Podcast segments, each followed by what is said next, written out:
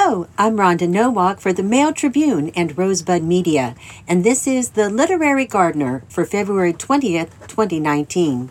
The topic this time is Experience Heaven on Earth in a Greenhouse or High Tunnel. A greenhouse is my symbol for the whole of life, a womb, a heaven on earth. Theodore Roethke, American poet, 1908 to 1963. Three-time Pulitzer Prize-winning poet Theodore Roethke grew up in Saginaw, Michigan, on 25 acres filled with glass-paned greenhouses, where his father and uncle grew florist flowers. For his book, The Lost Son, of 1949, Roethke wrote a series of poems that recall his childhood experiences working in the greenhouses with his stern father. He told a BBC host in 1953, "Greenhouses were to me, I realize now, both heaven and hell, a kind of tropics created in the savage climate of Michigan, where austere German Americans turn their love of order and their terrifying efficiency into something beautiful." I agree with Roethke that greenhouses can be both heavenly and hellish. I love working with the plants in my greenhouse in winter when it's cold and raining outside. There's something about being in the enclosed space with the earthy smell of soil and growing plants and the sound of fat raindrops hitting the plastic roof that makes me wax poetic. On the other hand, walking into the greenhouse in July, when the temperature inside has soared well past 100 degrees, is, I imagine, a bit like venturing into hell. Over the years, I've learned a lot about growing plants in a greenhouse in the Rogue Valley, mostly through trial and error. One thing I've learned for certain is that I can't grow plants, healthy ones anyway, in my Medford greenhouse in July. I use it October through early May to grow fall and winter greens in containers and to start flowers, herbs, and vegetables in spring that I transplant outdoors. The rest of the time, I use the greenhouse as storage space. Now we're building a 20 by 40 foot high tunnel, also called a hoop house, in the milder summer climate of the southern Oregon coast, and I'll learn new strategies for indoor gardening there. We'll have 8 4 by 8 foot raised beds inside the high tunnel, plus bench space for sowing seeds in trays. I've learned that it's also important to me to have a comfortable seat inside, where I can relax, look at my garden, and think creative thoughts. We installed an electric heater and heating mats in the greenhouse in Medford. However, this time around, we're taking Elliot Coleman's advice, who wrote in his book The 4 Season Harvest of 1999, "The key to keeping a greenhouse inexpensive is not to heat it." Our electricity bill doubles in the winter when the heated greenhouse is in use.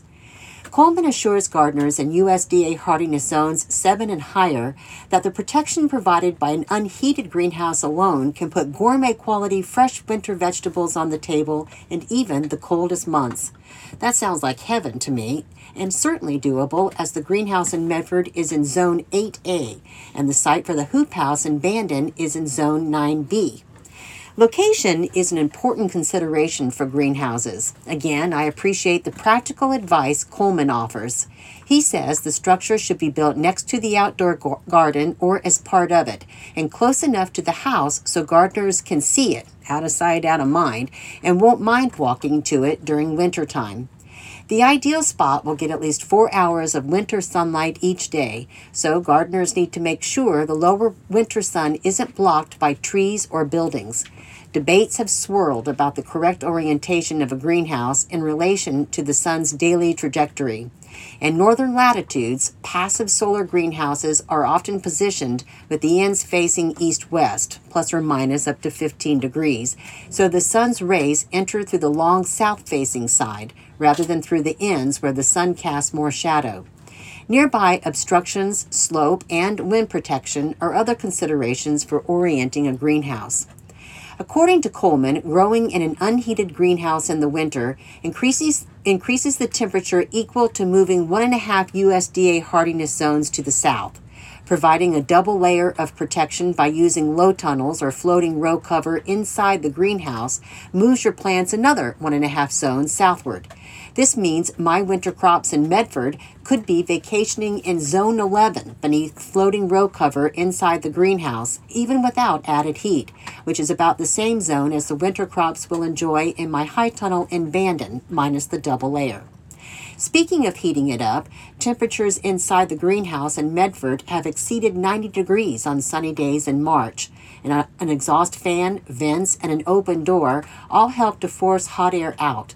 But heat buildup makes my greenhouse unusable after May. I know some greenhouse gardeners in the Rogue Valley continue to grow crops during the summer by removing the plastic cover completely from its frame. One reason we decided to build a hoop house in Bandon is because the sides can be easily rolled up partway to allow for ventilation and air circulation inside the structure. Feeling the warmth of captured heat inside a greenhouse in the winter and a cool breeze wafting in during the summer, now that's what I call heaven on earth. And that's it for The Literary Gardener. Thanks so much for listening, and happy gardening.